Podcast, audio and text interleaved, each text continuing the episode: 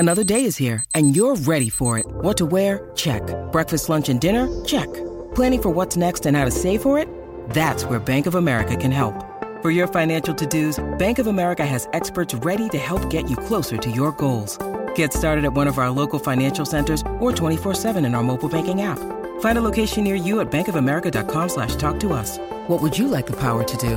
Mobile banking requires downloading the app and is only available for select devices. Message and data rates may apply. Bank of America N A, member F D I C. This episode is brought to you by Shopify. Whether you're selling a little or a lot, Shopify helps you do your thing, however you cha-ching. From the launch your online shop stage, all the way to the we just hit a million orders stage. No matter what stage you're in, Shopify's there to help you grow. Sign up for a one dollar per month trial period at shopify.com slash special offer, all lowercase.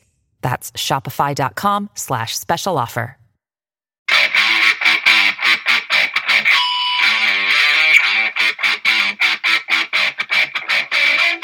Hey out there, rock and rollers. Welcome to the one hundred twenty-fifth edition of the Ugly American Werewolf in London Rock Podcast. Brought to you by me, your host, Mac B. the Wolf. And I will be joined, as always, by my partner in crime from the East Coast of the U S A, Mister Gary Action Jackson. And I gotta say thank you to everybody who downloaded and listened to our Van Halen O U eight twelve episode.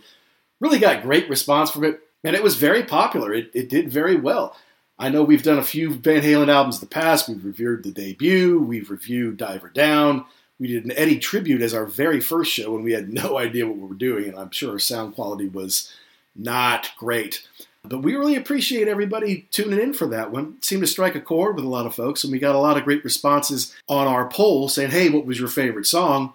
When It's Love topped the poll, which I guess is not a huge surprise. It was a big hit, especially in America.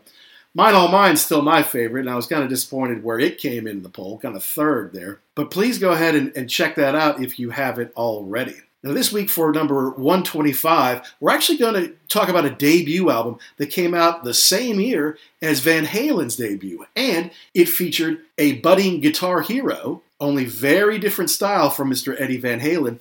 And that's Dire Straits' debut, the eponymously titled Dire Straits, which had some great work on it, but I think everybody knows their big single and enduring hit, Sultans of Swing.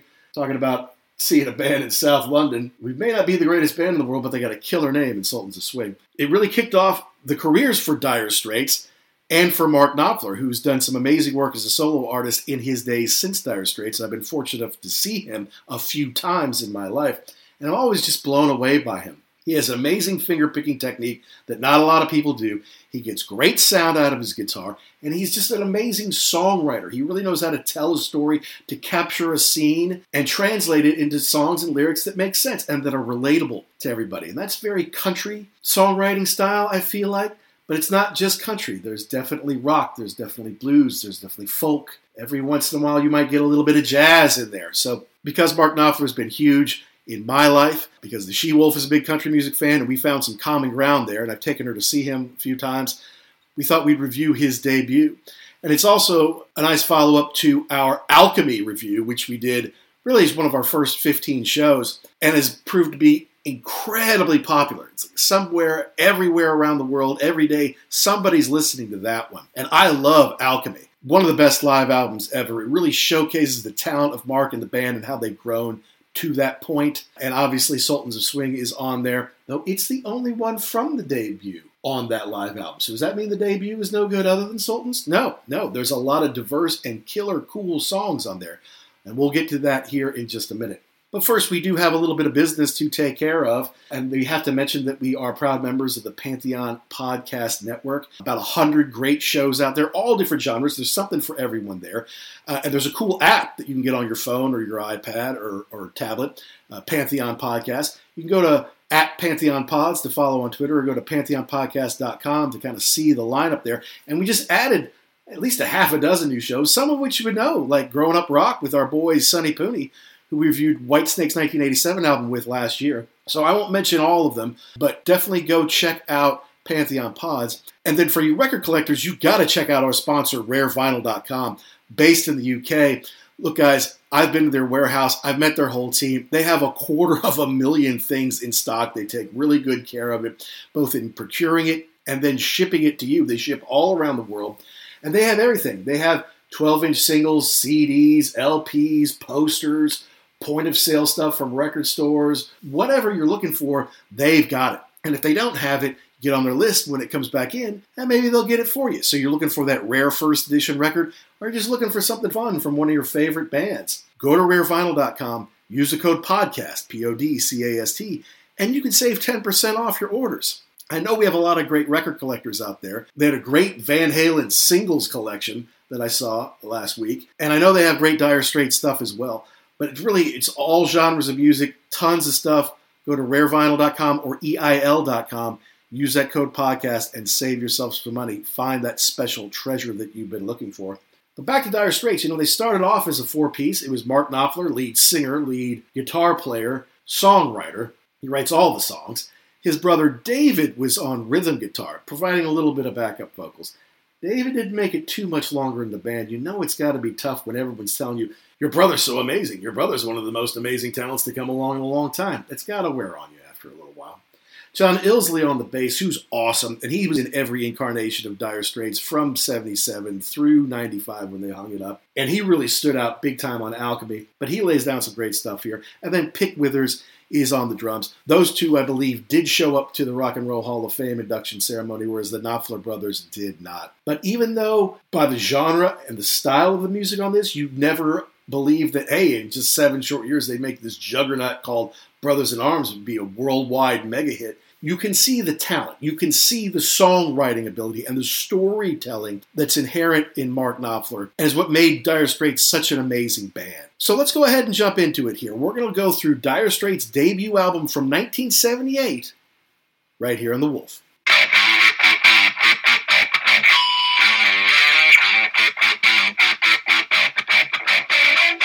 Let's let's go to coverage of something positive, and that's our podcast, man. You know, we talk about how important getting positive reviews and five-star reviews, especially on the big places like Apple, are to a podcast like ours.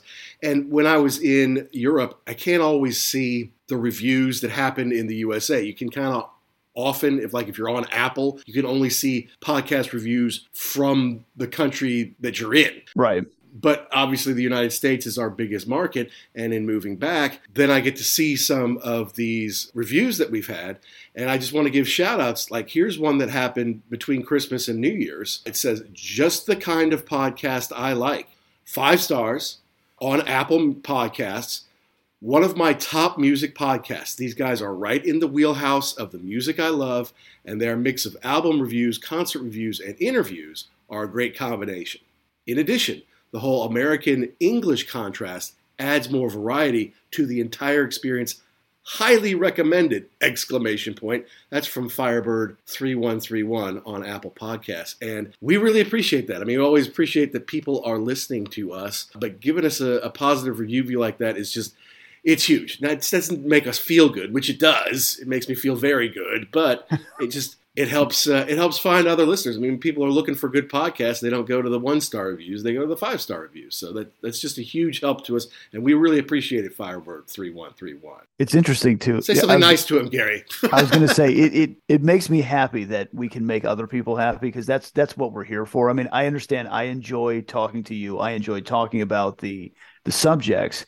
But if we if, if we reach people, and if if we turn them on to maybe a different album or a different group that they haven't heard before, then that's that's makes it all worth it. I'm I'm really glad that people enjoy this. Yeah. Hello, Pantheon Podcast listeners. Christian Swain here to tell you more about my experience with Raycon earbuds. Our family now has three pairs of Raycon earbuds around the house, and my wife just grabbed a pair of the Headphone Pros to replace some headphones from a company that was double the price. And yes, she loves them. Now, if you haven't pulled the trigger on a pair of Raycons, or even if you have but you're in the market for another pair because they're just that good, well, now is the time to check them out, because they just launched their upgraded model of the best-selling everyday earbuds. with Raycon's upgraded everyday earbuds, now you also get active noise cancellation, ergonomic design, and multi-point connectivity that lets you pair with two devices at once. New quick charge function, three customizable sound styles plus awareness mode. Available in a variety of vibrant new colors to complement any and all skin tones. I even have a pair of earbuds in a cool green color. I have tried just about every earbud known to humankind, and these Raycons are fantastic. Seriously, if you've been wanting to check out Raycons, there truly is no better time. You're going to ask yourself why you didn't check them out sooner, and Raycon offers a thirty-day happiness guarantee. So what are you waiting for? Go to buyraycon.com slash Pantheon today to get twenty percent off your Raycon order, plus free shipping. That's right, you'll get twenty percent off and free shipping at buyraycon.com slash Pantheon. buyraycon.com slash Pantheon.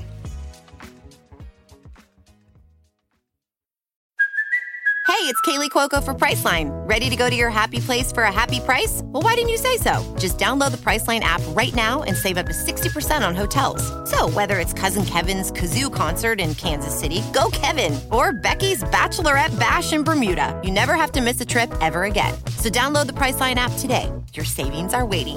Go to your happy place for a happy price. Go to your happy price, Priceline.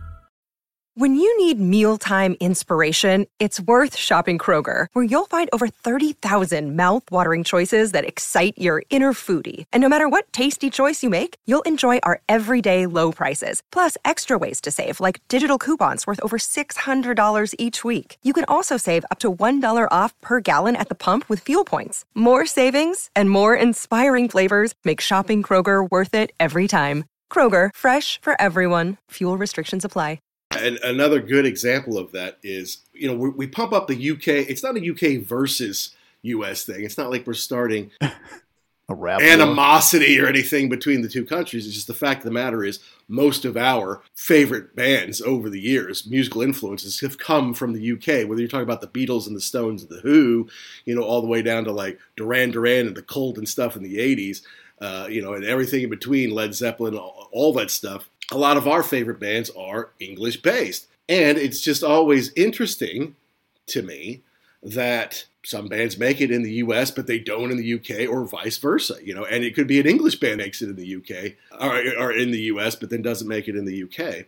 But onto this week's subject, a band that really broke big all over the world. This isn't just a U K versus U S thing. This is, in the eighties, one of the biggest bands there are, there was, thanks to M T V, and that's Dire Straits. You could not have been bigger in nineteen eighty-six, eighty-seven, really all around the world, than Dire Straits. But thanks to the video from to Money for Nothing, which of course now looks like something, you know, we could make on the computer in like half an hour. Mm-hmm. It was cutting edge back then. But that's, you know, that's pop glory. Once it sold twenty-five, thirty million copies. I don't know mm-hmm. how many copies of, of Brothers in Arms were sold. I know I've got a couple of them. But we're going to focus today on their debut, the self-titled Dire Straits uh, from nineteen seventy-eight. And it features, well, one of the best rock songs in the history of ever, in my opinion, and that's Sultans of Swing. Why don't we talk, why don't you talk a little bit about how you came to find Dire Straits in your life, and then how you work back Two Sultans uh, and they this first album. Well, I mean, I it, like you said, I came to it probably like everybody else. I mean, you saw Money for Nothing. You, that that was huge. It was on all the time. Heavy, heavy rotation in nineteen eighty-five, eighty-six. Yeah, I, I, I realized that the the album was big. I didn't realize it was thirty million copies big. This is one of the biggest selling bands in the world. I think they've got like one hundred twenty-eight million copies sold. And even this one, even though I think they had Water of Life was the other single, Sultans of Swing was the big one. This still sold two or three million copies in the United States. Right. So this is huge. Got into them. The, the kind of the strange part about this was they never really had a follow-up to Brothers in Arms until I think ninety-one. So yes. They kind of fell off the map a little bit. I think Knopfler was tired of the whole deal. But yeah, got, got into it, basically worked backwards, got into Brothers in Arms, and then found Sultans of Swing and kind of worked it from there, um, even though that's still in pretty heavy rotation on classic rock radio. Oh, yeah. No doubt about it. Yeah. No, and, and, and that one hundred twenty-eight million dollars, that's really only on six studio albums, man. Mm-hmm. Uh, I mean, kind of amazing. Yes, they've had some greatest hits. They had an E P. I'm a huge fan of, of course, Alchemy, the live album from nineteen eighty-four, which right. is the subject of our, our twelfth episode, which continues to do well. There must be some review out there that I haven't seen on Alchemy, because it's good for two or three a day downloads or listens in perpetuity. You know, even though it's more than two years old, we still get people listening to that every single day, which is great. But it was not your favorite. I remember when I suggested we do it, because it's such a huge album for me. It's one I listen to all the time. You're like, yeah, I don't really know this album. Well, it's good because, like you said before, you need to have your comfort zone pushed. And most of the time, I can't really imagine you would ever listen to a record where I would just say, I don't like it at all. If you like it, it's probably in the wheelhouse of this universe. So give it a try. One that I just never experienced before. Not that I didn't like it. I just right. had no relationship with it. Right. No, no, exactly. You know, and but what's interesting about that, because uh, it did go gold in the U S and it, it, it sold well, and it had a video that accompanied it so you could see them. I believe it was filmed at Hammersmith, which is always a cool place to uh, do a recording. But Sultans of Swing was the only song off this first record to make it on to the double live album, which is interesting to me because they were only four albums in at that point, plus an E P. So you'd figure, well, they'll, like you said, Water of Love was a single. Down to the Waterline was was kind of popular. It's it's something that gets played on American rock radio to this day. So you figured there'll be at least one more song on there from there. But that's just not the case. Uh, I guess it's the power of Sultans of Swing on its own. I guess. I mean, it, it's it's interesting because go, you would think, okay, so if you work it backwards, if you look at that, you, you would say, well, I guess the rest of this debut was not really that great if they only put one song on. But that's not the case. Right. I don't even I don't even know if there's one song on here that I don't like. No, and that's kind of typical to me of, of Mark Knopfler. So, you know, my experience is just like yours. I learned who Dire Straits was basically from Money for Nothing, the huge video that you couldn't escape with the kind of block looking, yeah. you know, cartoon guys moving those refrigerators around with Sting singing in the background. That was my exposure to Dire Straits. But then a couple years later, as we get into high school, you start to hear Sultans of Swing on the radio and pick out, wow, that's some really amazing guitar work on this Sultans of Swing song. I'd never heard that before. And honestly, I, I have great reverence for the song. I think it's one of the greatest rock songs ever. It's amazing that it's on their debut album. And critics at the time were talking about how, you know, yeah, Jeff Beck and Eric Clapton are doing some amazing guitar work in the world. And then there's some great songwriters like Bob Dylan out there. But this guy, Mark Knopfler, uh, out of the north of England, he's kind of both. He's kind of pushing this guitar hero, guitar god thing in a big way. He's doing things that not everybody does. And you're not flashy Eddie Van Halen, which comes out the same year, right? I mean, the, the debut of Van Halen comes out in seventy-eight, just like the debut of Dire Straits. Mm-hmm. So it's a guitar god, but not so flashy like Eddie is.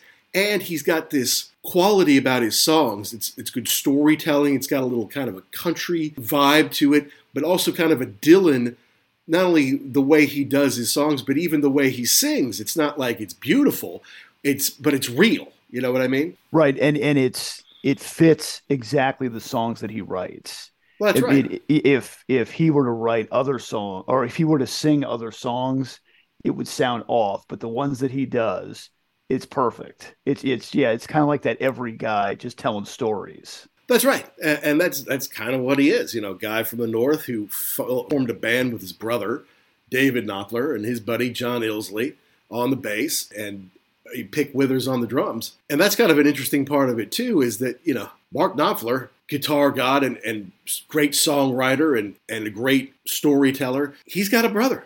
Mm-hmm. And he was in the band. Mm-hmm. And he played guitar. And he really only made it through the first two albums. Well, that's, yeah. I think that's the problem with the band here, is that it's called Dire Straits, right? Right. And it's a band, kind of, because right. all songs written by Mark Knopfler. Mark Knopfler, all songs. So it's not really a band. It's you play for me and I tell you what to do and you say how high. And then I think if you get to be, you know, the brother, after a while, you're like, I'm just not doing this anymore. I yeah, can't. I, I, I hear you on that. And, you know, there was a good documentary on Dire Straits that kind of interviewed all of them back in the day. And you could see that, you know, Mark was kind of taking it all in stride. You know, yes, you know, I'm, I'm, I'm working with Steely Dan now, and, you know, I'm writing all these songs, and we're getting all these accolades. John Illsley, you know, was like, talking about, yes, life on the road is hard. But, like, on David's face, you could see, like, he was worn out. Like, he's like, this is too much. Because, you know, once you hit it big, then you got to go tour hard, you know, and you, you right. got to go all over Europe and all over the world. And it's like, okay, Sultans of Swing is a big hit in America. All right, well, now we got to go do all that. And I think it was hard to do that, uh, you know, touring hard, record, touring hard, record.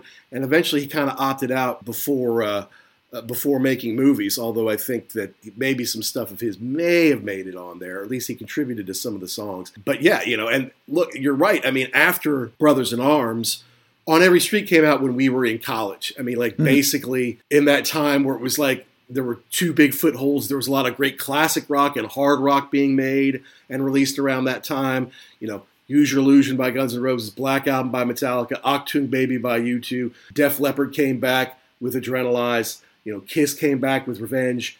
Uh, and Di- and Tom Petty came back with the Heartbreakers after after just being Tom Petty on Full Moon Fever.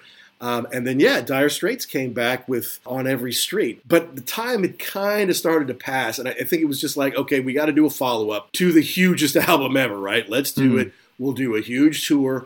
And then basically Mark Knopfler opted out. He's like, you know, I, I, I write all the songs. I sing all the songs. I'm the lead guitar in all the songs. I don't need this Dire Straits big machine. I can just go do what I want to do. And he's made more albums as a solo artist than Dire Straits ever made. And I've seen him a couple of times as a solo artist. I saw him at the Ryman in, in Nashville. I've seen him in Indianapolis, I, I think twice, at least once. And he's fantastic. And it's basically Dire Straits on a smaller scale, you know, that you get yeah. to see in a theater with all this great solo work that he's done over the years. So, yeah, eventually he kind of realized, I don't need the huge machine. I just need to be able to sing my songs. But he still does good stuff from the Dire Straits catalog, and he always, always does Sultans of Swing.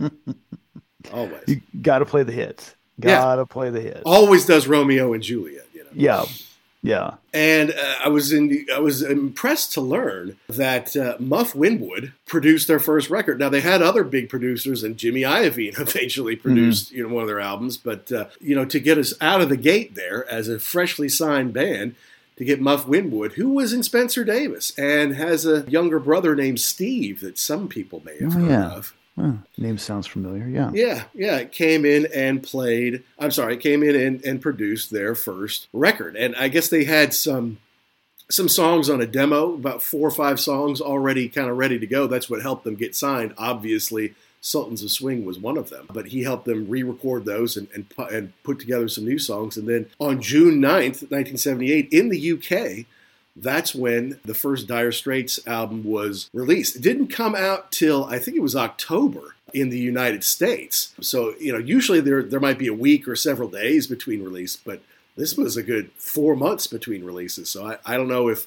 if the record company's like, let's just get a good foothold here in England or, or start in Europe. But uh, yeah, it's a big, big gap between when it was released in America and the, and the U K. Yeah, it's interesting how the, it seems like either Europe to the United States or vice versa, they're not the same record companies. So it's like you get picked right. up by a different by a different um, outfit. I don't know whether they, it's distribution or however that worked, but yeah, maybe it was a deal where they, yeah, they weren't going to take a chance on a un, at an unknown band from England until you start to have a little heat there, and you say, okay, well, we can we can keep that going here, but sight unseen, you're not getting a record deal. Yeah, not to mention, apparently, this is when punk rules the airwaves, right? It's punk mm-hmm. or disco, and this is neither one. You know, this has kind of got this spare kind of country folk Dylan-esque voice. It's like that's not going to work in, the, in you know in, against God Save the Queen or you know the Ramones or Blondie or something like that. Like that's just not it. But it ended up doing well. I mean, it went up to number two on the U S Billboard chart and, and twenty-three for the year in, in the nineteen seventy-nine year-end charts. Right, it, mm-hmm. number three in the Netherlands where I used to live. You know, number two in New Zealand, number five in the U K,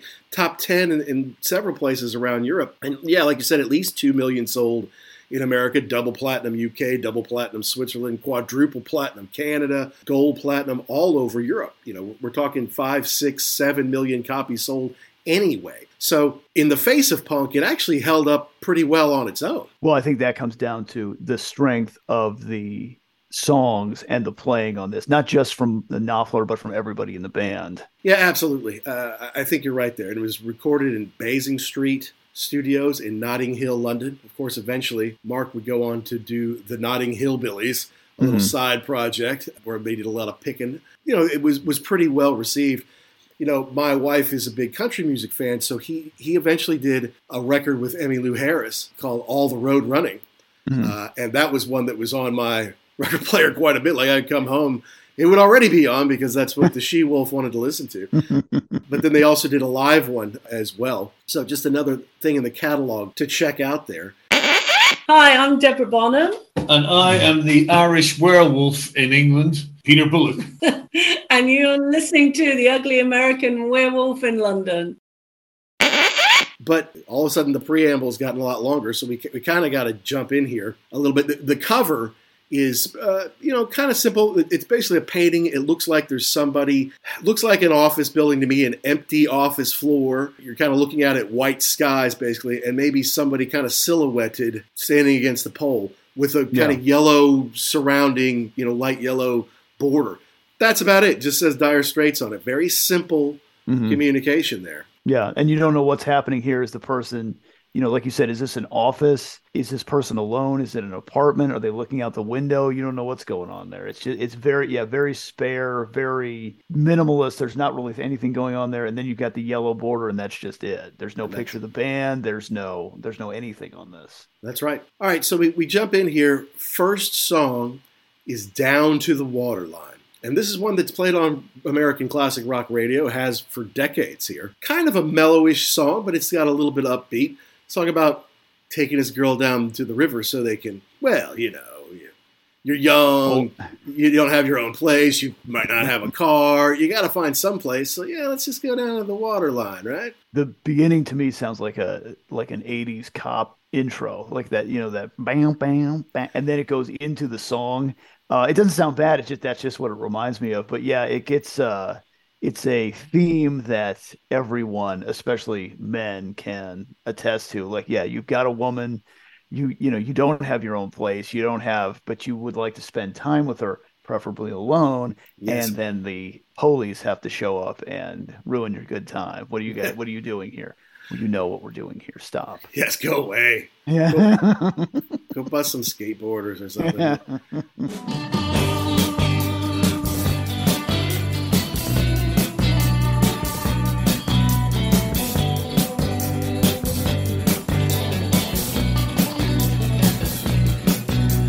Sweet surrender.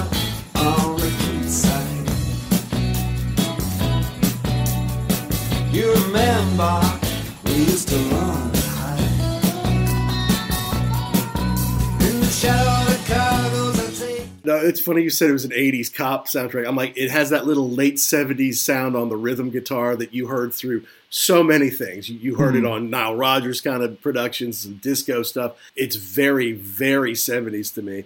Uh, you heard a little bit on the Jerry Rafferty show that we did, you know, a few months back. Like, there's a little bit. It's just the way that the stuff sounded at that time. Yeah. But that's on the rhythm guitar. The guitar solo was very clean, and it wasn't over the top. It wasn't crazy, uh, but it was it was cool. It really fit the song really well. But the play out solo at the end, that shows a little bit more of what Knopfler can do here. Well, and it show and it it showcased his. I mean, this was, unless you had heard Sultans of Swing on the radio, if you just got this record and that was this was the first track you were listening to, it introduced you to his style of playing, because to me, it, it, he has his own, he's in his own category. Like, he doesn't play like anyone else. Like, you can tell when you listen, you can tell that's Mark Knopfler. He's got that picking right. style that he does that just, it looks very bizarre when you see him play. I can imagine that he probably made that up on his own, just listening to records, but it, it works for him. It looks weird, and it doesn't sound like anything else. Yeah, it's kind of amazing the sound that he gets out of there. And, mm-hmm. and you know, there was a – I think they may have even called it Money for Nothing. It was the greatest hits that came out while we were in high school that I picked up. We we definitely listened to a little bit while we were in college. They showed his fingers on the back of that of that C D cover, and it shows him finger picking or whatever. It's like, yep, that's how he does it. Yeah. I'll tell you another thing that got me into it was when we were in high school, I'm going to say it was eighty-nine or something like that. There was a show on M T V about guitar gods or guitar greats, guitar heroes, something like that. So they had stuff about Clapton and Beck and Page and Hendrix and Pete Townsend and blah, blah, blah. Steve Vai's on there, you know. Mm-hmm. And they had Mark Knopfler on there kind of doing an interview. It's like, and it was funny because he was like, you know, everyone says, well, he can play fast, but he's just not doing it. He's like, fact of the matter is I can't. But then they cut to him doing Sultans of Swing live from Alchemy, just mm-hmm. doing the solo at the end. And I'm like, yes, he can play fast. Yes, he yeah. is awesome at it, man. And and the thing is, too, you mentioned those other guys, you know, Clapton and uh, Steve Vai, and I would challenge them to play this the same way. And I bet mm-hmm. they can't. I bet you just, it's just so different. I don't think you could, because in order to play that fast, you have to have more than one finger going. Right. And somebody who who's used to using a pick, it's it's just not going to happen. Yeah. Maybe Jeff Beck could have before he passed. I I yeah. don't know. At least he could have tried. Right. Um, and and, but, and maybe somebody like Vi, if he put his mind to it, but like sight unseen, if I just gave you the guitar and say, play this, it would not sound the same because no it's way. it's just so different. Yeah, absolutely. But I mean, it's it's a nice way down to the waterline. To, it's got good melody. It's got good rhythm to it. It's not overpowering. Mm-hmm. Um, some lyrics like "She can feel them in the places where the sailors go." Mm-hmm. Yeah, you're, it's it's you know we, we know what you're talking about there. You know? But it's an interesting way of saying that. Yes, exactly. Been, Yes, he, he he. I don't think Knopfler gets enough credit for his turn of phrase. Well, you know, he's a great songwriter. There's no yeah. doubt about that. And yeah, versus what was going on with the punks, where it's just basically up in your face. This is exactly what's happening. I'm, I'm screwing my girl down by the river. You know, not the same sport, really.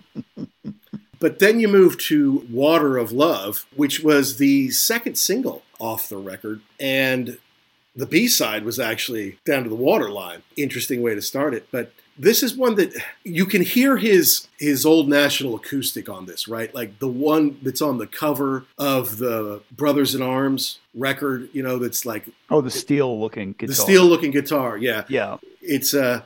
Oh, geez. What's what's it? It's a nineteen... Is it a nineteen thirty-eight National is the make of that? fourteen okay. fret guitar, yeah. With what? nineteen thirty-eight National Style O, fourteen fret guitar, which he's played on a lot of his records. He's, he brings it out on tour with him to this day. You can hear it on this, and he's sliding a little bit on it. Mm-hmm.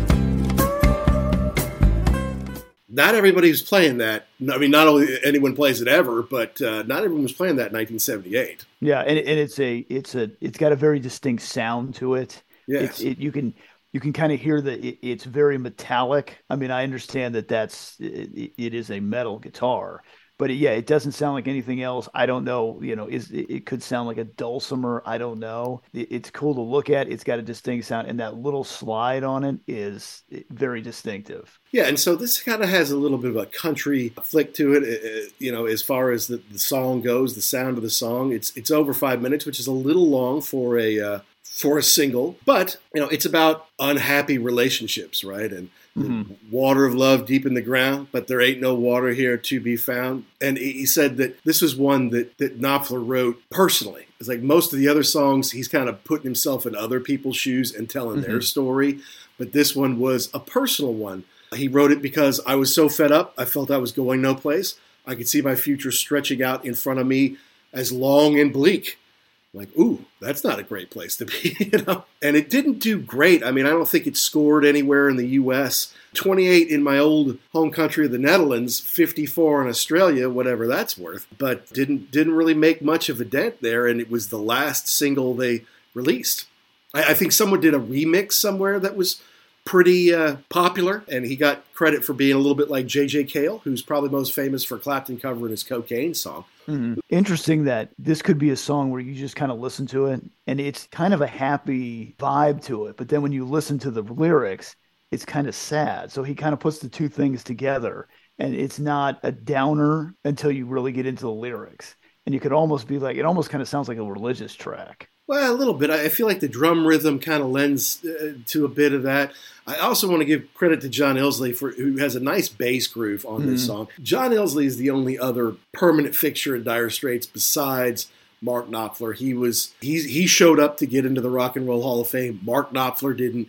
David Knopfler didn't. I, I think maybe Pick Withers did. One of the drummers did. And Pick was on this. Terry Williams was eventually his replacement in the band. But John Illsley, throughout Dire Straits, especially on Alchemy, you can really feel his presence. And holding everything down behind it so that Mark can go out there and do his thing with his guitar and his voice. Yeah, and th- and that's a unique skill to have, to, to be able to know what your role is in the band and kind of, you know, this is nice because he kind of does get to flex it out a little bit in this one. But yeah, you're right. Your job in life is to lay it down a nice bed so that I can showcase on top.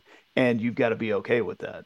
And he seems like a great guy, too. I know our buddy Paul at Vintage Rock Pod has had him on. So open mm-hmm. invitation, John. You can come on anytime you want. We would love to talk to you about your yeah. time in and out of Dire Straits. Well, and especially somebody like that who, who you know, they started as, I mean, I would imagine kids together. Right. And then to go to, to the heights of the Money for Nothing, uh, uh, Brothers in Arms spectacle. Right. Summit, guess, yes. yes. Summit would be very interesting to him to talk to, somebody who's seen everything in the band. Yeah, no doubt. You know, and I think he was David Knopfler's friend, if I'm not mistaken. And then oh, really? Interesting. I think that's right. Introduced him to Mark, and they decided to put the band together there. Mm-hmm. I, I, he's also one of the biggest proponents for, like, let's get together one more time, right? Let's do one more Dire Straits tour. I don't know if that's going to happen, but I know I would probably pay to see it. So mm-hmm.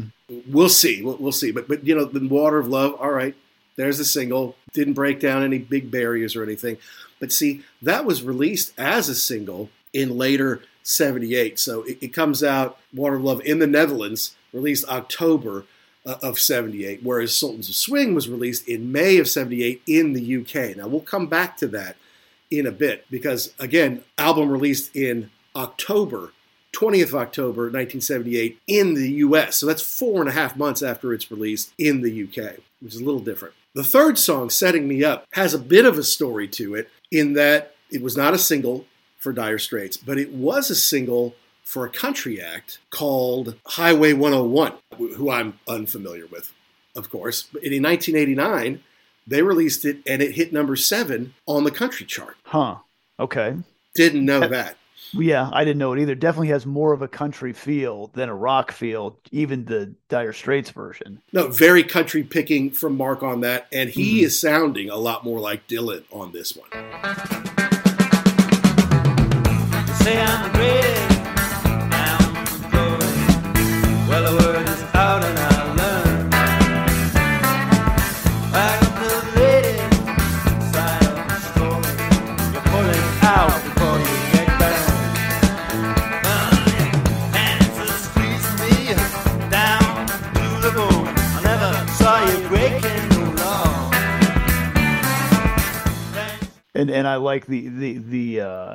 The sentiment here is definitely country, you know, kind of like that, you know, you set me up to put me down, you know, just that, right. uh, the sad times country feel to this uh, track. Yeah, it's almost like like Clapton on Slow Hand, how he, he put a little country into that mm-hmm. album, and Lay Down Sally has a little bit of, you know, that country yeah. picking thing going on. It's very, very good guitar work on this one from Mark. It's, it's not rock guitar. No. And that's the thing too, like, you know, you were talking about punk being the big new thing, especially in the United States. You, what is this? Like, it doesn't, it almost doesn't fit into a genre. Is it, it's rock, it's country, it's blues, it's jazz, kind of all put together on one record. Yeah. Uh, and I think that's probably what he was going for. I, I don't know. You, you wonder, like, do you try to go out and find a sound and then make everything sound like that? Or do you just take your influences from everywhere and figure, well, let's let's find something that hits? You know, you yeah. want country, we're going to have that. You want bluegrass, we'll have that. You want hard rock, we'll, we'll have a little bit of that. Mm-hmm. And, and just kind of see what sticks. And then whatever sells, okay, then the next one, we'll make it more down that line. Right. But I, you know, I mean, I've heard this album before. I've had the album for a while. It was, it's another one of those things like it was easy to get a Dire Straits, like these days, it's easy to get like, give me all the albums in one box. It's like twenty bucks or twenty-five mm-hmm. bucks or something like that. You get all six. Plus you might get some outtakes or something like that. So I've had that for a while. And I just remember putting this on like, all right, Sultans of Swing's on here. What else is on here? It's like, uh-huh. wow, there's some, there's some odd, there's some different stuff on here. Yeah. It really kind of crosses a lot of genres here. Yeah. There really isn't anything else that sounds like Sultans of Swing. No, no. And it's, you know, it's one of those things where you've got your whole life to write your first album. So you're going to take influences from different places and kind of mm-hmm. see what sticks. And there were probably four or five on that first demo recording. They can't all be Sultans of Swing, and you're probably not going to make Sultans of Swing two, but be- because you can't. But we'll get to that song soon enough. The fourth song on here, Six Blade Knife, mm-hmm. this is a more bluesy song. Mm-hmm. This is yet another genre he's kind of tackling here. It's very mellow. Yeah. I really like this one. This was one of those, I had never heard this song before, and then it, it, I, I probably listened to it four or five times for this show. Yeah, this this is really good. It's another change of pace. Mm-hmm. I mean, I have like, it, it's dark country blues. I don't know what it is, but it works. The six-blade knife, do anything for you. Oh. Anything.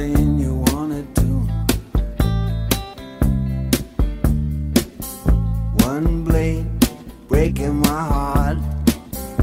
One blade tearing your body. Yeah, and, and talking about something that could save you or kill you. Yeah, right? it, like like it's a double-edged sword, literally. Mm-hmm. And six-blade knife. I mean, I guess is that like a dichotomy versus like a six-shooter kind of thing? Yeah, I don't or, know. Or a guitar. You know, your six-string. I don't know what he's talking about here, but yeah, it, it just it works. It's it's a change again from what from the third track to the fourth track, and it's definitely worth checking out because it's it will grow on you. No, I like this one, like you. One blade for breaking my heart, one blade for tearing me apart. Six blade knife could do anything for you, you know. So yeah, it's just uh, it you know it could be a, a job, uh, it could be a woman. I'd like to be free of it now. I don't want it no more. I know I don't want it no more. It can just be what they want it to be.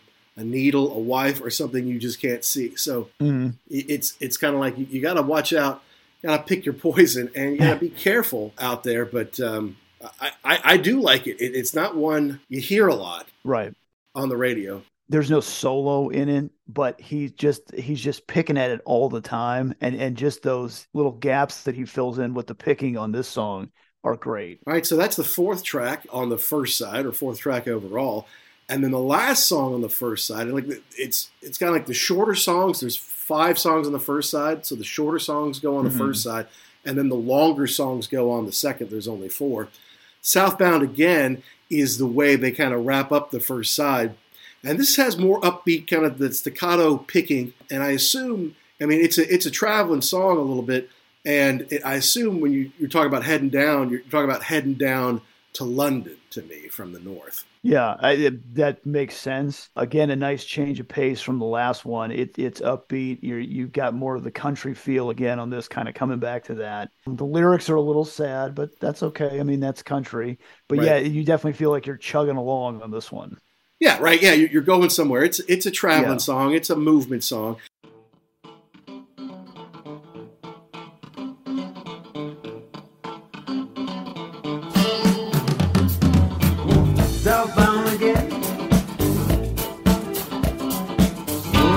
I'm gonna leave and home. Southbound again. Don't know if I'm gonna leave it home. It, it's very Knopfler, you know, with the big chords that kind of interrupt or interspersed with the picking mm-hmm. that he's going on. There's not a whole lot to it. I mean, like you said, there's no solo. It, it's not a real long song. Yeah, it's only, what, two fifty-eight? Yeah, I mean, that's that's that's pretty short for anybody. You know, yeah, so it's not it's not even quite three minutes, no solo. Lyrics aren't super deep, but, you know, it's basically about, we're from the north here, we've made it up here, but we got to go down to the capital, to the big city to make it, right? To play gigs, to meet with record industry types, to, to yeah. record, you know, that kind of stuff. At least that's what I'm assuming here. Southbound, again, means, yep, we got to go back down there to try to earn a living, to try to compete right. uh, with the big boys. Okay, fine. So that's that's side one of mm-hmm. Dire Straits. Mm-hmm. They start off side two with Sultans of Swing. Now, that's an interesting choice to me because it was the first single released. Obviously, you know you've got something special there with Sultans of Swing. It's a story song. Mark's doing some incredible guitar work. Why do you hold it to side two? I understand why it'd be the first side on song on side two. I just don't understand why it's on side two to begin with. Yeah, I don't know. There, there is that that school of thought we talked about, you know, Let's Dance a couple of episodes ago where, I mean, they front loaded that thing. Everything was up front. Right. And then I guess they they figure they'll catch you. And then if you listen to the rest of the record, that's fine. But if not, we've got you. Uh, it could be a deal where it, it just fits a little better on the second side. Like you said, they're a little longer. Maybe right. that was the what they were going for, and and maybe he thought the stuff on the front was strong enough to to grab you. You know, Water of Love was a single. I don't know. It just it for whatever reason they just felt like it fit better on the second side to kind of kick that off and keep people interested. Well, and it got a little bit of airplay. It was a bit of a hit before it was even put down on a record. It was recorded in North London as part of their demo. Mm-hmm. I think it was at Pathway Studios. And then they took the tape to D J Charlie Gillett of, of uh, it was on Honky Tonk on B B C Radio London. Like they, they kind of wanted to talk to him like, hey, what do you think about this? What should we do? How should we proceed kind of thing? And he liked it so much that he started putting Sultans of Swing in his rotation on Honky Tonk.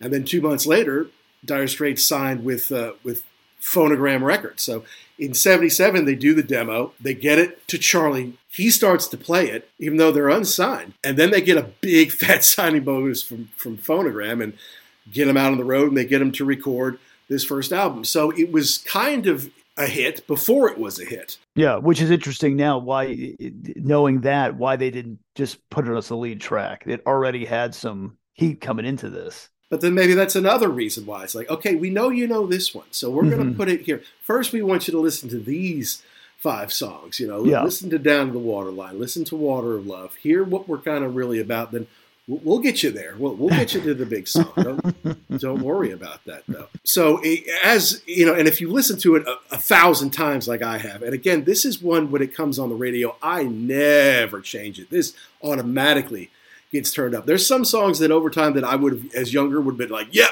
boom, here we go. And now I'm like, eh, or I'm just not in the mood, right? Like mm-hmm.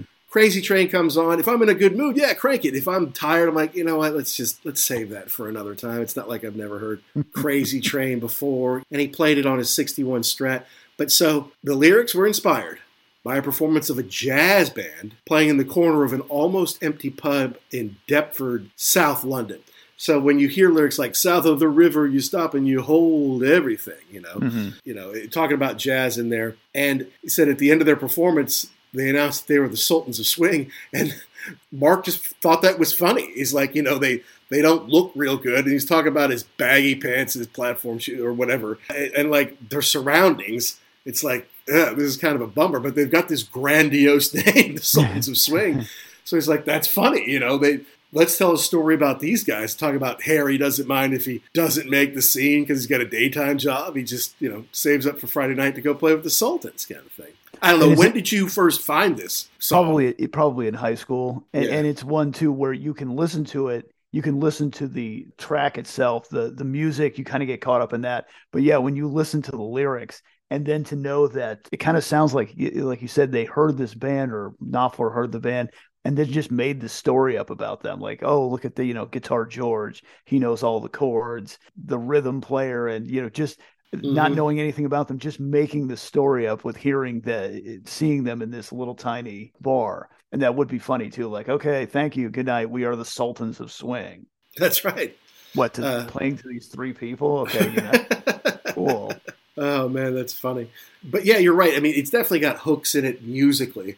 And then eventually you get to understand the story and hear it and like, oh, okay, yeah, there's there's something to that. For the most part, this is considered Dire Straits' best song. Uh, mm-hmm. I know a lot of people will say Money for Nothing. That was certainly their biggest. It sold the best. It got them on M T V and all that kind of thing. But to me, it's their best song.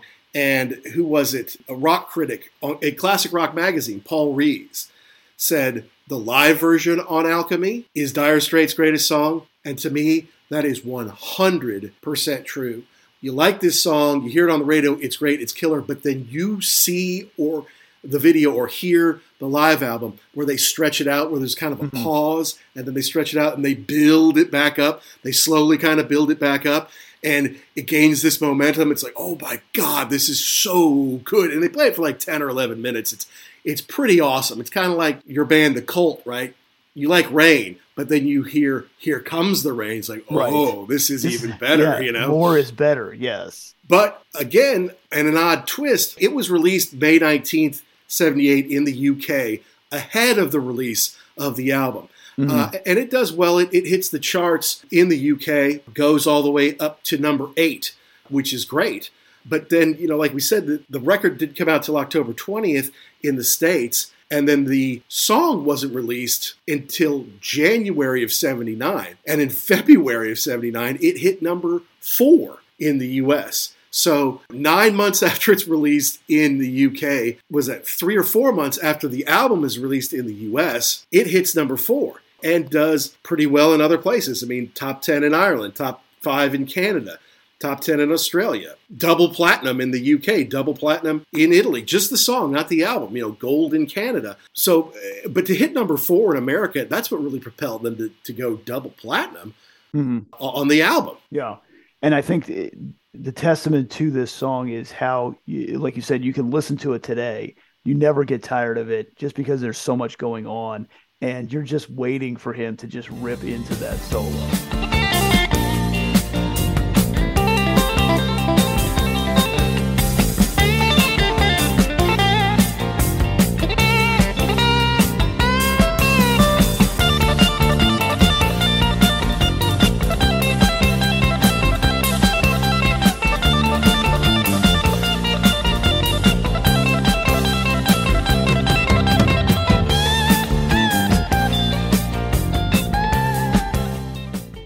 Yeah, it's huge. And at the end, the play out at the end, it's it's amazing. Honestly, mm. man, I, I'm pretty certain it's in my top five rock songs of all time.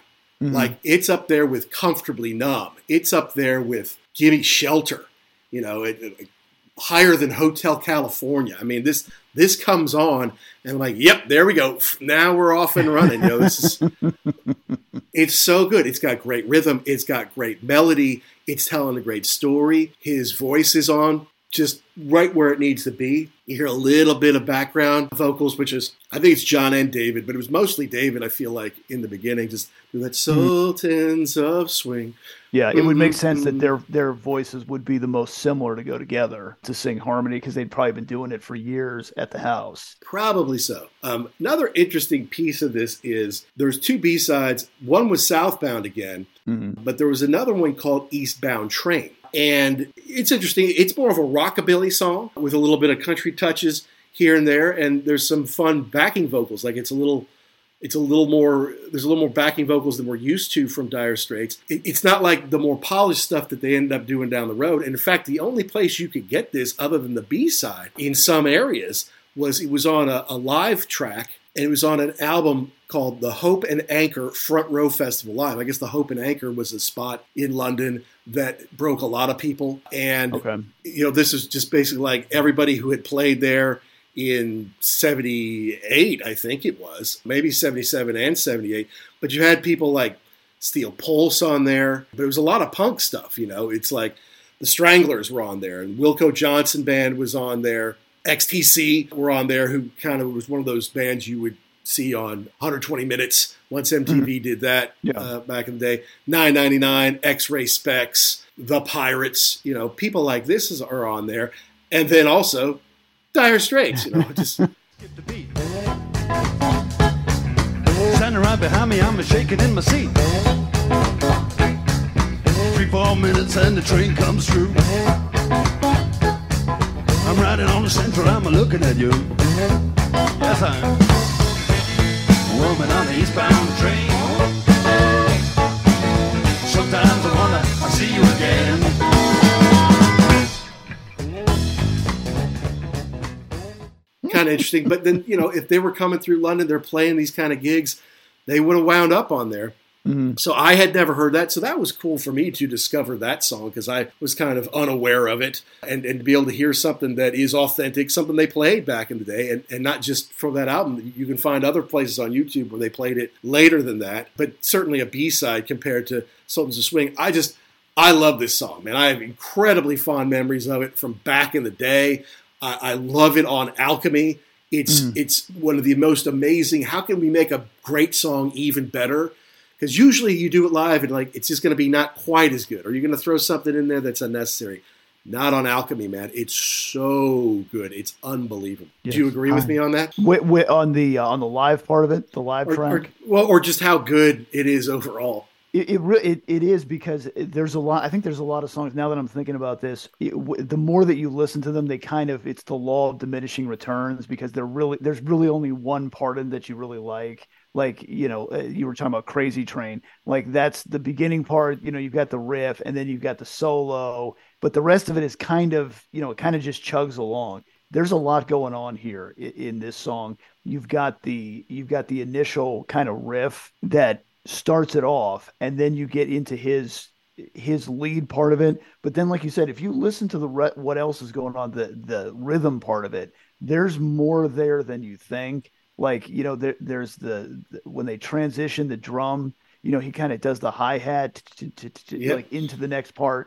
The, yeah, I think that's what really makes this song stand up is it doesn't seem complex, but it is. And, and there, you can appreciate more and more of it the more that you listen to the song. Yeah, you know, and, and you can't overlook John Illsley on this one either. He is definitely mm-hmm. laying down some great stuff.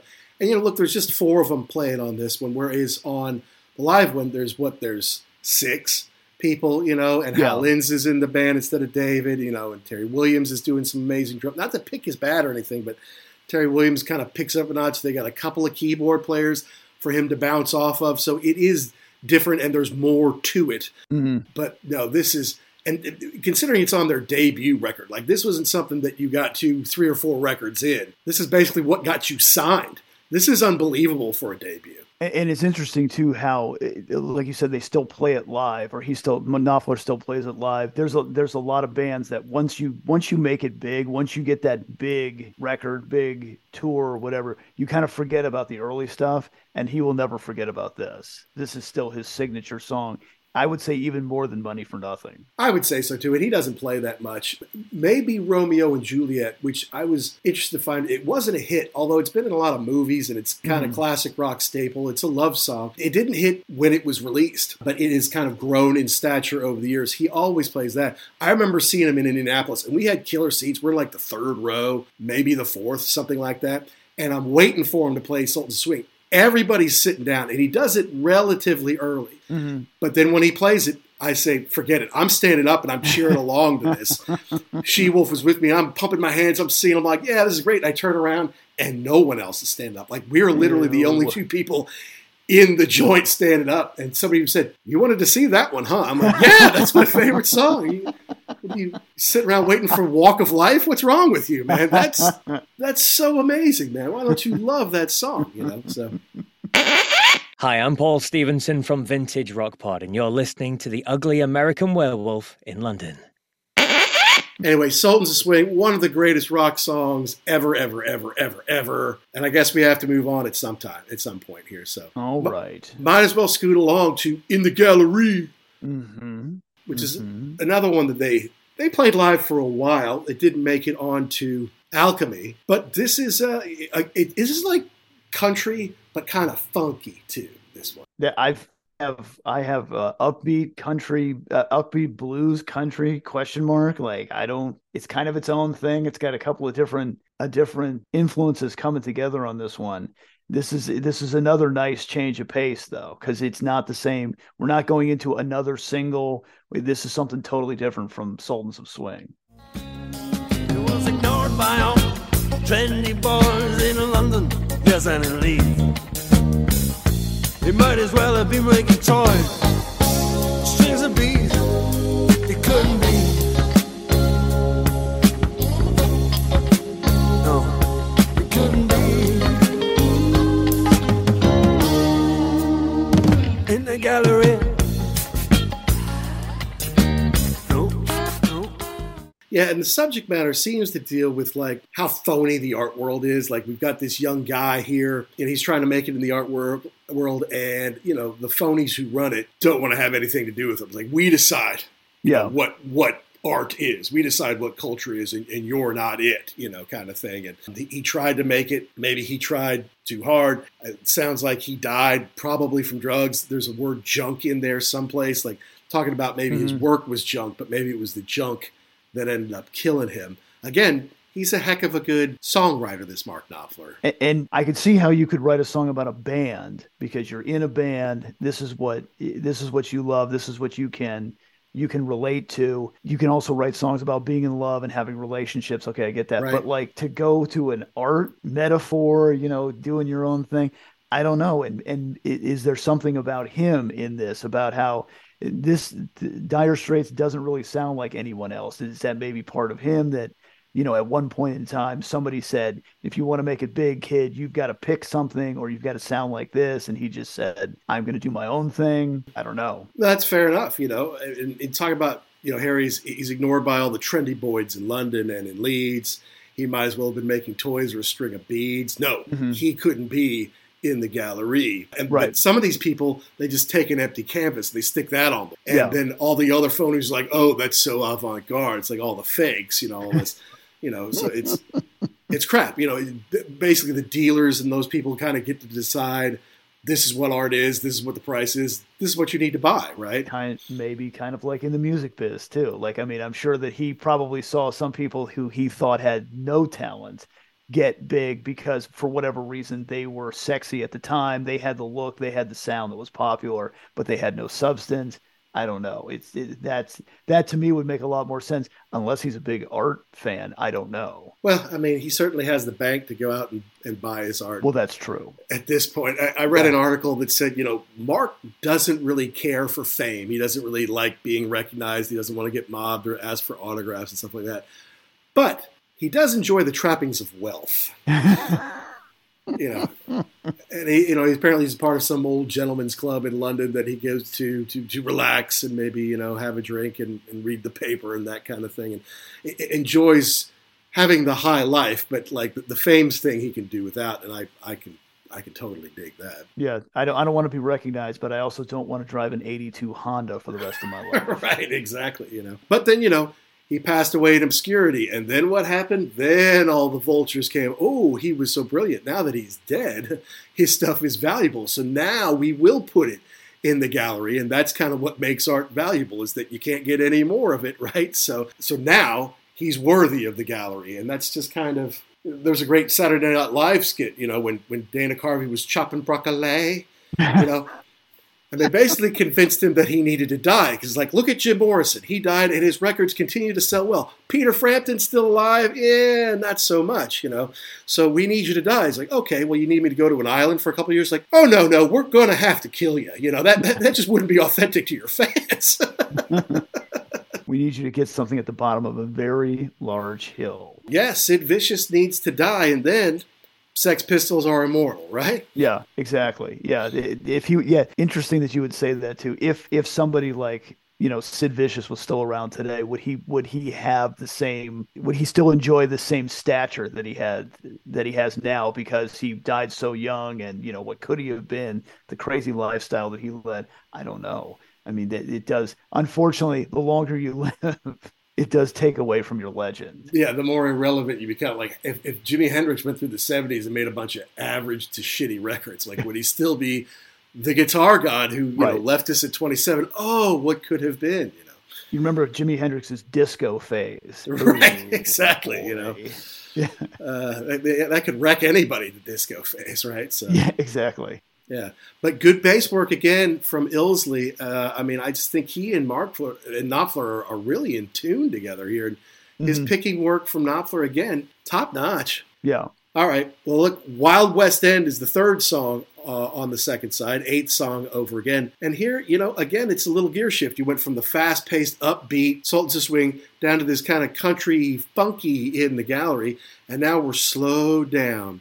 And he's mm. got that that national guitar again, yep. which in some points almost sounds like a ukulele. Yeah, yeah, he, he he can make it sound like a couple of different things. Like, I mean, if you didn't know what this thing was, you would think he had a couple of different deals on this. This is this is another one that I hadn't heard before.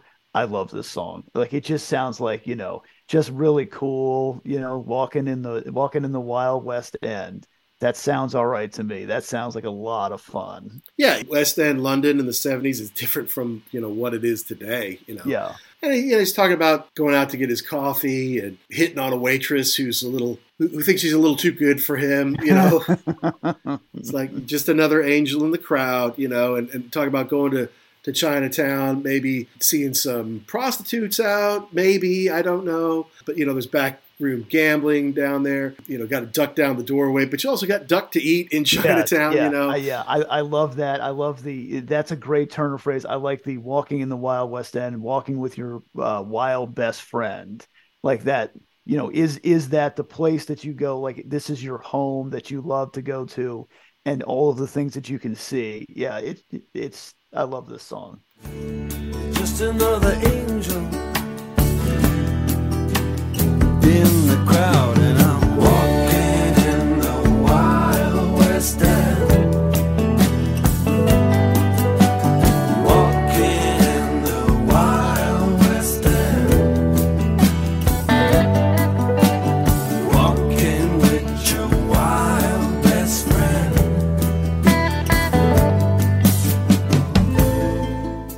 Go-go dancing girl. D J says she's Mandy. She's dancing high, and I move by. The close-ups can get rough.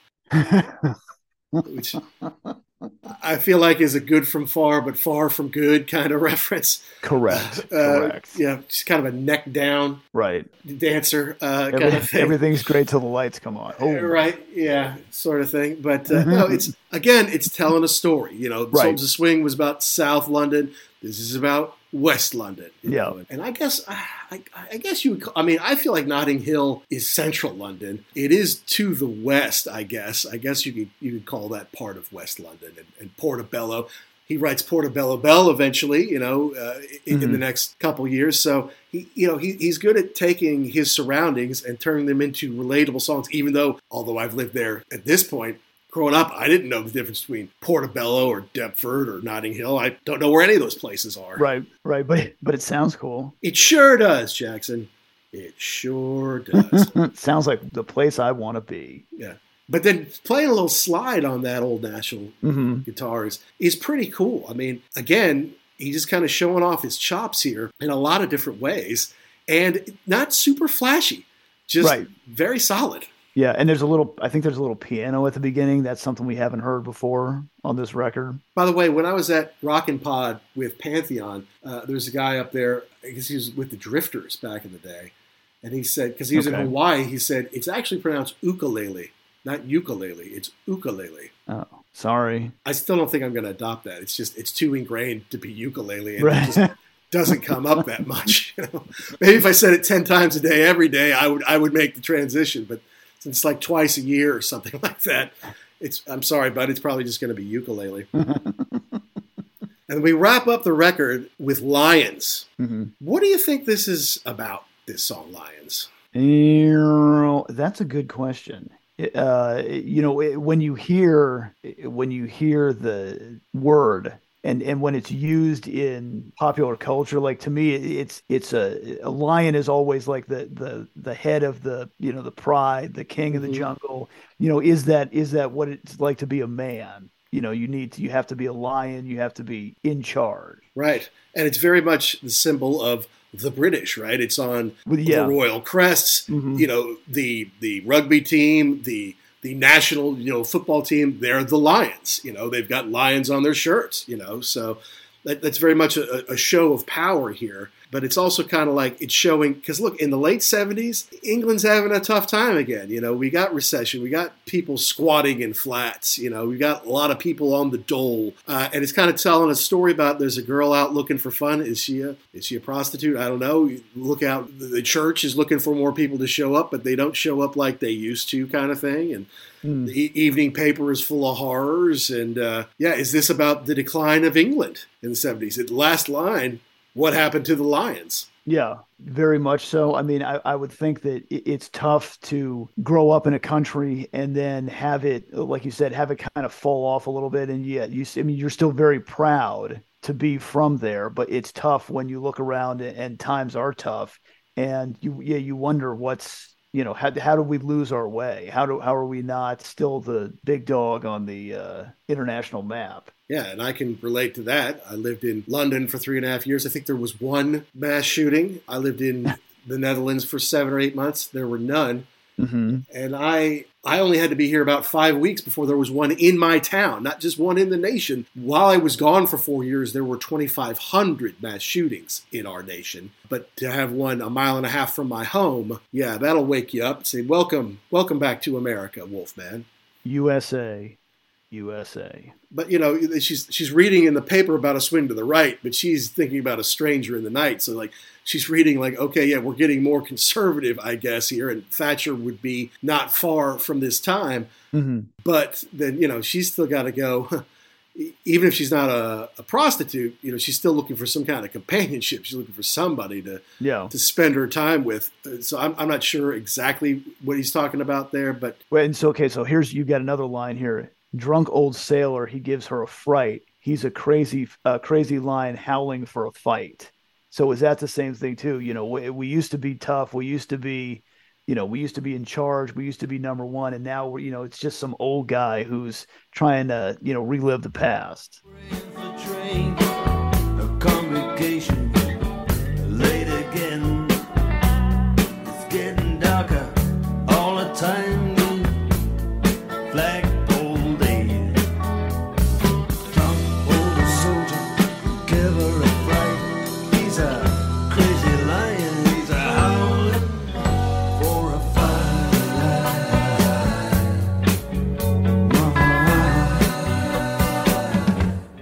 Yeah, and just another chill song about day-to-day life, you know, mm-hmm. stuff that you see right out your window or you see on the street, which is very country, right? You know, right. Country can't have, you know, lyrics like, I'm standing next to a mountain, chopping down with the edge of my hand. Like, it has to be like my old pickup trucks beat. You have to be able to look out your window and be like, my woman done did me wrong. Mm-hmm. You know, the plow won't work anymore. I'm out of money, you know, or it's payday. It's time to party. It has to be something they can relate one hundred percent to. If you get too deep or use too much imagery, you're going to lose them. Exactly. You know, yeah. and, and he gets that. He really gets that. You know, there's a little spare backup singing throughout on this on Lions, the fight bit. But, you know, I, I think this is a story about what's going on around him, what's going on in England and London and what he sees hmm. day to day. What I like on here is he, he kind of channels his inner Jeff Beck on this one. And it sounds like he's just ever so slightly working that whammy bar in, just kind of giving it that little push, little pinch there to, to make some interesting sounds. All right. Well, so that's that's all of that's that's the album. I mean, overall, as a debut, what do you think of this from Dire Straits? I don't think there's a bad track on here. I don't think there's anything that, you know, we always talk about, well, there's that one song that you probably skip over. I wouldn't skip over any of these. I think this is a very solid debut effort. It's all over the map. There really is no style to any of this. Like none of, no two of the songs sound exactly the same. And the ones that are kind of that have are kind of in the same vein are separated from each other. Like you don't get the ones that sound like the country songs aren't together. So you kind of get a little bit of a break. I think this is really good. No, I, I agree with you. I it, it spent one hundred thirty-two weeks on the U K albums chart. So, and probably mostly on the power of Sultans of Swing. Right. Water of Love may have had something to do with it, but that's great, especially at this time when, again, punk ruled the airways or disco was on the other side of things, right? So this didn't really fit into either of those things. It just kind of shows you don't just trace, chase the trends. If you do your own thing, you believe in it. And, and if it's solid enough, you, yeah, will, and, you will prevail. That's right. That's right. You know, and this kind of started a run that for a while there, they basically made an album a year, you know, for the mm-hmm. next four years. You know, Communique would come in nineteen seventy-nine. Making Movies would come in nineteen eighty. More stuff, fodder for, for classic rock, for sure. Love Over Gold didn't come till nineteen eighty-two. But then Knopfler started to get a lot of success on his own, kind of apart from Dire Straits. I mean, it kind of happened early. Yes, after nineteen ninety-three or whatever, he was done kind of permanently with Dire Straits and, and went on to make a bunch of solo albums. But, you know, Steely Dan, those guys picked up and said, okay, he's going to come in and record with us. You know, the taskmasters at Steely Dan, like, no, he's perfect for the kind of sound we need. We'll get him in here to do that. Bob Dylan, you know, got him on to play on his Infidels record, which is a pretty good latter-day Bob Dylan record that a lot of people probably don't know that much about. Mick Taylor was also on that record as well. But uh, and then he's doing soundtracks, right? He's doing the soundtrack to Cal. He's doing the soundtrack to Local Hero, which they ended their shows with. It's it's the last thing on uh, on Alchemy, which is kind of surprising. It's like the band lets you do a solo track during the band time. It's like, well, it's it's my band. I am the band.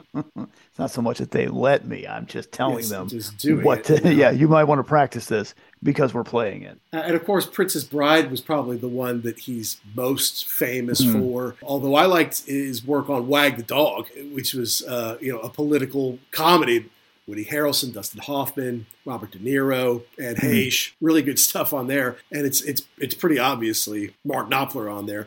Um, right. But, but yeah, and he's got a great kind of best of, if you will, called Screen Playing, where he takes stuff from Coming Home and Princess Bride and Cal and a few things, um, Last Exit to Brooklyn, to put together a, a nice little best of his his, sa- his soundtrack. Screen Playing is it's called, and, and that's a good one. But I would encourage people to go out and check out his solo material as well. Sailing to Philadelphia is a fantastic album. It's got a lot of guest stars, people like James Taylor and, and folks that you would know on there. Lots of different genres, very well produced. But seeing him live was just a real treat for me. I, again, I've done it three times. I would do it again in a heartbeat. I tried to see him when I first moved to London. He played Royal Albert Hall. The tickets were just crazy. And I don't believe he's toured since then. But if you ever get a chance to see Mark Knopfler, even though it's solo, even though it'll be in a theater someplace smaller, do not pass it up. Mm-hmm. And then, of course, they would blow to the sky with Brothers in Arms. I mean, couldn't be any bigger. Tens of millions of copies sold, you know, playing Live Aid, biggest M T V hits that there are. And it's interesting too that that, that if you listen, if you just listen to, I understand they're not back to back, but if you listen to this record and then Brothers in Arms, how different they are. You wouldn't think that this band would end up having a record that would sell thirty million copies. I know, I know. Especially they put out the E P, the extended dance play in eighty-three between Love Over Gold and Alchemy with Twisted by the Pool on there, which yeah. is kind of a funny song, if you right. ask me. And I think they kind of did that because Mark was so busy doing other things, like, okay, well, we got to do something. We got to get something Dire Straits out there, you know, because Love Over the Gold was a huge hit. I mean, I think that Love Over Gold, nineteen eighty-two, their fourth album, only had five tracks on it. Hmm. Then you get into the whole, is this really an E P? Well, you know, but but it's forty-one minutes because Telegraph Road is fourteen minutes, you know, and, mm-hmm. and you know, everything else is six minutes or more. So, I mean, it's it's about as long as the first album. It's just, it's five songs instead. And I love Telegraph Road. It's an amazing song. I sh- he played it on the last tour I saw him on. He played it to a point, and then he stopped like two shows before I saw him. Oh. And, and he even said, you know, you can call out whatever you want, but it's not going to make a difference. We're not going to play it. I'm like, Telegraph Road, bring back Telegraph Road. And here's the other cool part. You can – so on that tour, you could order like an M P three of the concert. You could get uh, – and it comes on like a, uh, a stick, like a memory stick that's shaped okay. like a guitar, um, which is kind of a cool little souvenir. So I ordered it for the show we went to. Like, that'd be a cool souvenir from that show, you know? And in that bit, because I was in the third row wherever I was, he's like, yeah, scream all you want. It's not going to matter. You could hear me say, Telegraph Road! You could, you could maybe barely make it out on there if you really listen to it, you know? So I hope I still have that somewhere. But, I mean, you know, other than Sultans of Swing, yeah, you're right, Jackson. It's not like if you heard this, you're like, oh, yeah. By nineteen eighty-five, they're going to be the biggest band in the world. They're going to have all these pop hooks and everything in there. Yeah. It's, it, it's it's different. There was definitely an evolution that happened over the next six, seven years. Yeah, and and and I think part of it too was they that hit at the right time in eighty-five with the music video, the fact that they were from England, and, and that was a huge thing. I remember in eighty-five with, you know, Duran Duran had come out, and so I think that they were primed for that, and having Sting at the beginning didn't yep. hurt anything either. Absolutely, because the Police were kind of done at that point. So, and, and if I'm not mistaken, Dream of the Blue Turtles hadn't quite come out yet in mm. nineteen eighty-five. I think okay. that was nineteen eighty-six. I uh, have to go back and look at that. But but hearing his voice, like you knew you knew who it was. You knew yep. like this this was going to be. Even though that was kind of, a, I think, a last-minute deal to not get sued to put him on there, that definitely propelled that track to be huge.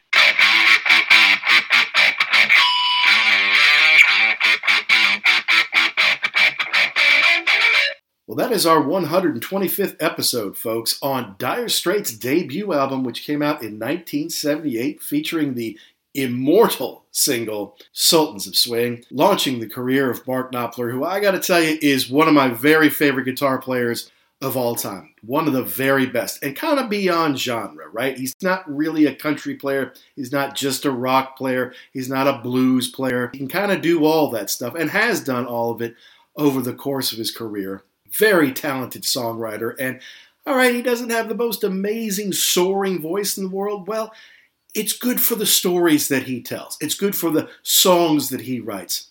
And I think it's very soulful, and it communicates really well. It's always a pleasure to be able to go back and check out this one and look at it in the face of what else was going on in seventy-eight. The first Van Halen album comes out. Is it different from that? Yeah, it's very different from that. You know, what were the guys in Yes doing in seventy-eight? Was that Tormato? Was that Going for the One era? Steve Howe? So he was forging his own destiny with his own sound. And obviously it paid off. I mean, how many records did Brothers in Arms sell? twenty-five million, thirty million, more? I don't know. But enough so he could basically fold the band not too long after that and then embark on being Mark Knopfler solo, which I would say it's paid off financially, but it's got to be more rewarding spiritually and musically. So, as usual, folks, we want to know, did we get something right? Did we get something wrong? Did we miss the point? Did we leave out your favorite part? You need to let us know. Email us. It's uglyamericanwerewolf at gmail dot com. You can also tweet us or D M us at ugly underscore werewolf or at actionjack seventy-two. You can let us know the bands, the records, the concerts, the D V Ds, the rock properties you want us to talk about here on the show. And we got some fun stuff in the hopper coming up here very soon. I want to give shout-outs to Pantheon Podcast, which we are a proud part. And you can check out pantheon podcast dot com. I've got some new folks uh, on there for you to check out, new shows that you will want to learn about. And, of course, our amazing sponsors at rare vinyl dot com. Guys, you want your Dire Straits records? You want something special? Go to rare vinyl dot com, use code podcast, save yourself ten percent. They ship all over the world, and they have amazing stuff in their catalog. No previews is for next week, not because I don't want to tell you, just because I'm not sure which show we're going to put up first. We've got a few things going on, and I'm getting ready to go to Amsterdam to see Metallica on their on the first couple nights of their amazing worldwide tour, not only to celebrate seventy-two seasons, but what they're doing is they're playing two nights in a city, no repeat songs. So that's like four and a half, five hours all different material. It's going to be epic. They kick it off in Amsterdam. I can't wait. Obviously, that show's going to come after I see the concerts. But until next time, to all you rock and rollers all around the world, be cool and stay safe.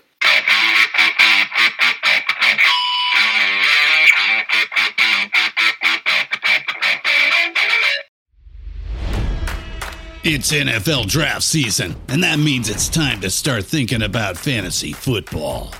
fantasy points dot com features industry-leading experts and prognosticators using proprietary hand-charted data to help you score more fantasy points. fantasy points dot com is the place to go for whatever kind of fantasy football you play. Whether you play fantasy football, daily fantasy sports, or do a little bit of everything, Fantasy Points has the meticulously researched content to guide you to victory. And why wait for the fall? Fantasy Points also covers the new spring football league, the U F L. Join the guru, John Hansen, Scott Barrett, Joe Dolan, and other massive names in the fantasy football universe with an exclusive offer. Use code Pantheon for fifteen percent off any Fantasy Points package, including the all-in package, with access to every article, tool, and data nugget that Fantasy Points has to offer. That's fantasy points dot com and code Pantheon for fifteen percent off at Fantasy Points. fantasy points dot com. Code Pantheon. Score more fantasy points.